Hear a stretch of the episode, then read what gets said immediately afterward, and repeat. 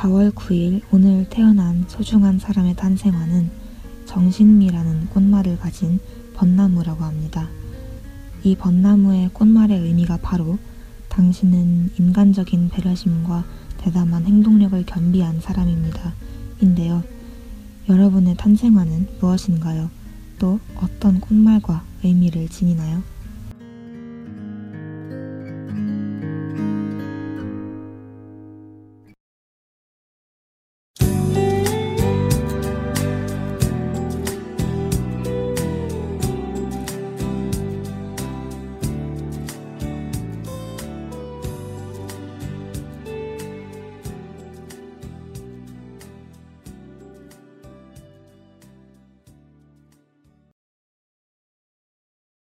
4월 9일 금요일, 금요일에 만나요. 첫 곡은 동물원의 널 사랑하겠어 였습니다. 안녕하세요. 음악인을 만나는 두 번째 금요일, DJ 윤디입니다. 오늘 벚나무의 꽃말 소개해 드렸는데, 벚나무는 아니지만 우리가 우스갯소리로 벚꽃의 꽃말을 중간고사라고 하죠. 중간고사 며칠 안 남았는데 여러분 준비 잘하고 계신가요? 어, 탄생화 찾아보면서 공부하다 잠깐 쉬어가는 것도 좋을 듯 합니다. 방송에 앞서 방송 청취 방법 안내해 드리겠습니다. 본 방송의 경우 PC로 청취해 주시는 분들께서는 yirb.연세.ac.kr에서 지금 바로 듣기를 클릭해 주세요.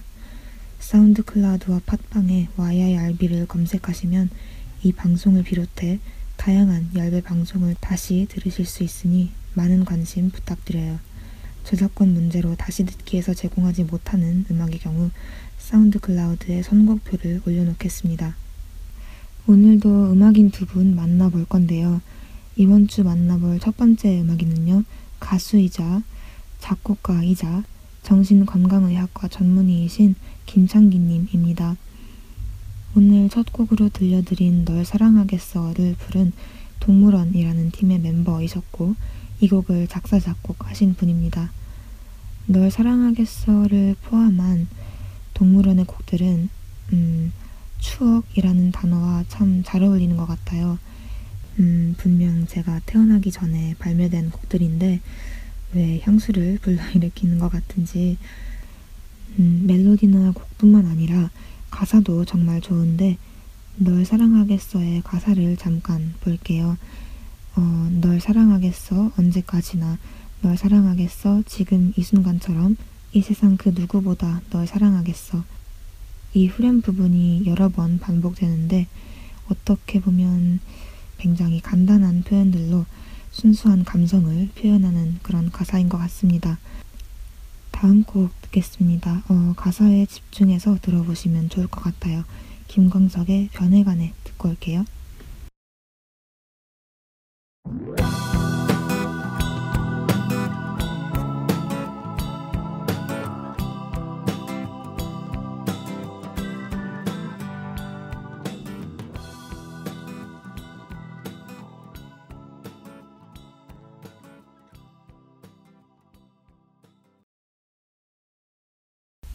김광석의 변해가네 듣고 왔습니다. 이 곡도 김창기님께서 작사 작곡하신 곡입니다.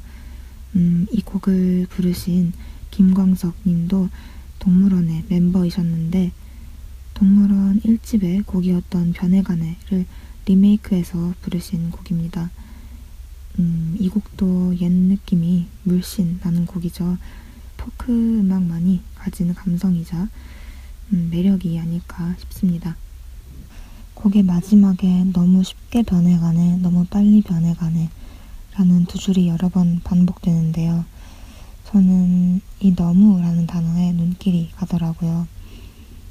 그래서 이 너무라는 단어를 사전에 찾아봤는데 일정한 정도나 한계를 훨씬 넘어선 상태를 표현하는 단어래요. 그래서 제 생각에 너무 쉬운 변화 혹은 너무 빠른 변화는 어, 우리가 쉽게 버티기 힘든 큰 변화를 나타내는 표현이라고 생각했어요. 우리가 우리 주위에 무언가가 급변하면 당황하고 불안해지기 마련인 것처럼요. 이 곡 속의 주인공도 사랑하는 사람을 만나고 자신의 굳건했던 가치관이 빠르게 변해가는 그런 경험을 해요.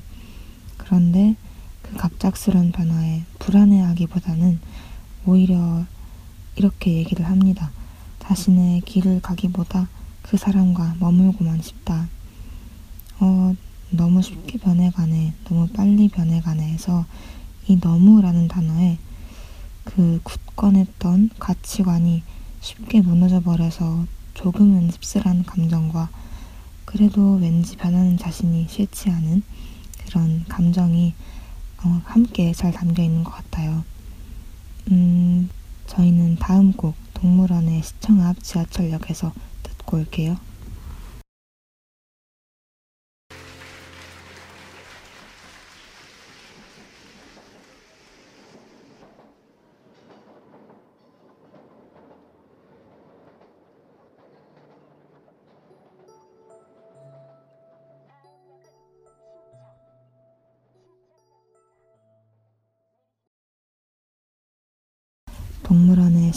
지하철역에서 듣고 왔습니다. 처음에 지하철 안내 방송이 나오는 것부터 가사의 어떤 장면 묘사까지 실제로 이 노래 속 장면에 있는 것처럼 저는 느껴졌어요. 음, 가사에 아련이라는 단어가 있는데 이 곡의 스토리나 분위기가 아련하다라는 표현과 정말 잘 맞는 것 같아요. 어, 아까 제가 동물원의 곡들은 추억이라는 단어와 잘 어울린다 이렇게 얘기를 했는데 이 아련이라는 단어와도 참 잘 어울리는 것 같아요. 곡과 가사만으로 추억, 아련 이런 단어들을 떠올리게 하는 것이 김창기님 곡들의 어, 힘이겠죠? 일부 마지막 곡 듣고 올게요. 양희은, 김규리의 엄마가 딸에게 듣고 2부에서 만나요.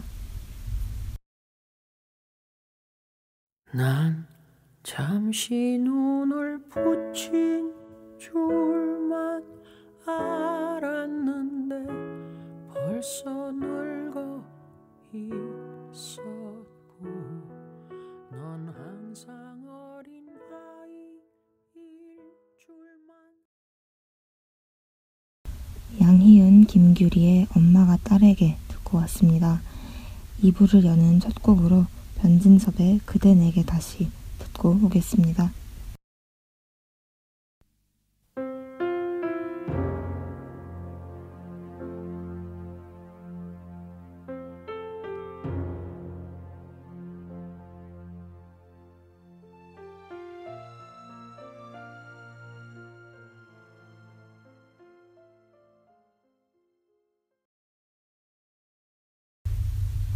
변진섭의 그대 내게 다시 듣고 왔습니다. 2부의 음악인은 그대 내게 다시를 작곡하신 작곡가 김영석님입니다. 김영석님께서 작곡하신 곡들을 보면 어? 이 곡도 작곡하셨다고? 라는 말이 자연스럽게 나와요. 그만큼 명곡을 많이 만드신 분입니다. 어, 그대 내게 다시는 김영석님 작곡 그리고 노영심님 작사인 곡인데요. 멜로디, 피아노와 string 등 뭐 악기들의 조화, 변진섭님 특유의 음색, 그리고 누군가에게 이야기를 하는 듯한 그런 가사까지 어, 모든 게 다 어우러져서 포근한 느낌이 드는 곡입니다. 특히 가사에 겨울이 녹아 봄이 되듯이 내게 그냥 오면 돼요 라는 부분이 있는데 이 곡의 분위기와 참 잘 어울리는 가사라고 생각해요. 멜로디나 반주가 어, 겨울에서 봄으로 넘어가는 그 따뜻한 느낌이 들게 하기도 하고 중간중간 치고 나오는 웅장한 오케스트라 느낌의 악기 소리가 새로운 시작을 알리는 그런 느낌도 들게 해서 그런 것 같아요. 다음 곡 성시경의 내게 오는 길 듣고 올게요. 어, 스트링, 드럼 등 악기 사운드에 귀 기울여 보세요.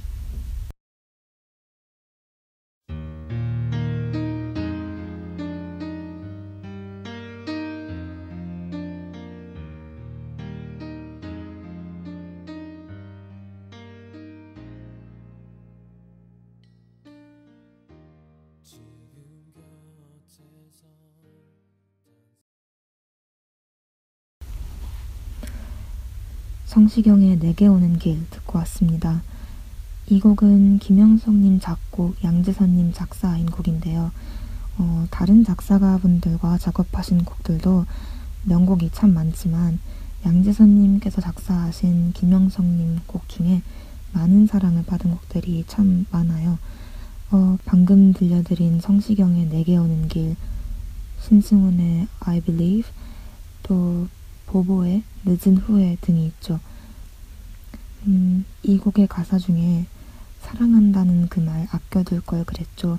이젠 어떻게 내 맘 표현해야 하나 라는 가사가 있는데 사랑의 벅찬 감정을 그대로 표현한 어, 어마어마한 가사가 아닌가 싶습니다.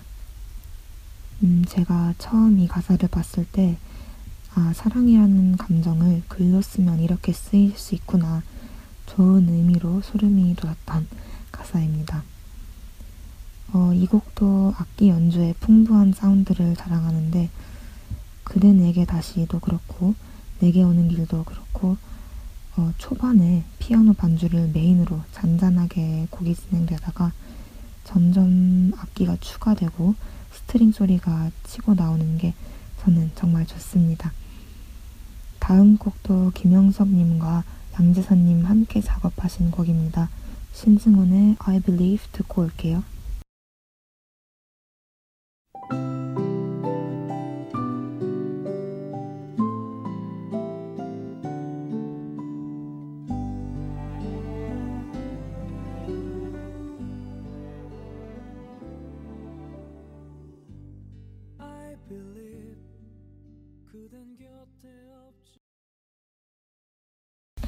신승훈의 I Believe 듣고 왔습니다. 이 곡은 음, 앞두 곡과는 다르게 기타가 메인 반주로 사용되다가 1절 중간 부분부터 피아노 소리가 다시 합류해요. 음악을 들을 때 곡에 사용된 악기 소리를 찾아 듣는 걸 좋아하시는 분들께는 어, 작곡가 김영성님의 곡들이 취향을 저격하는 곡들이 아닐까 싶습니다. 어, 제 개인적인 생각으로 곡마다 가수분들의 목소리와 잘 어울리는 악기가 사용되는 것 같아서 곡이 더 좋은 것 같습니다. 시간이 조금 촉박해서 바로 다음 두 곡 들려드릴게요. 김혜림의 날 위한 이별 그리고 성시경의 10월에 눈이 내리면 듣고 오겠습니다.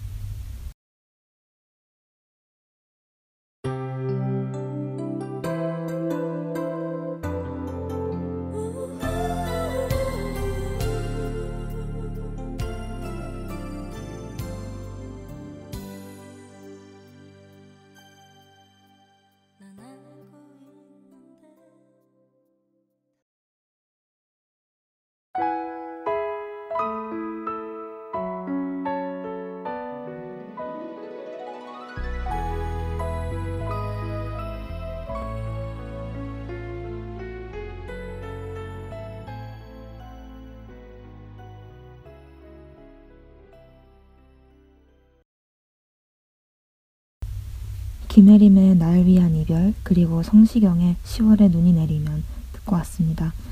어, 제가 정말 좋아하는 작사가 두 분께서 김영석님과 함께한 곡인데요. 날 위한 이별은 작사가 박주연님 그리고 10월에 눈이 내리면은 작사가 김이나님의 가사입니다.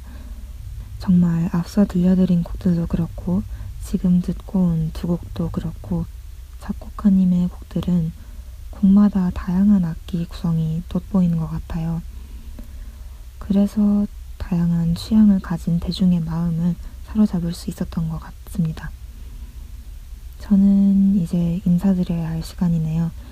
오늘 소개해드린 음악인 두 분, 가수 김창기님, 그리고 작곡가 김영성님, 다른 곡들도 찾아서 들어보시면 좋을 것 같습니다. 마지막으로 들려드릴 곡은 김영석님 작곡 그리고 김이나님 작사의 아이유의 Last Fantasy입니다. 저는 아마 중간고사 기간 지나고 4월 30일 금요일에 음악인 두 분과 함께 올게요. 우리는 그날 금요일에 다시 만나요.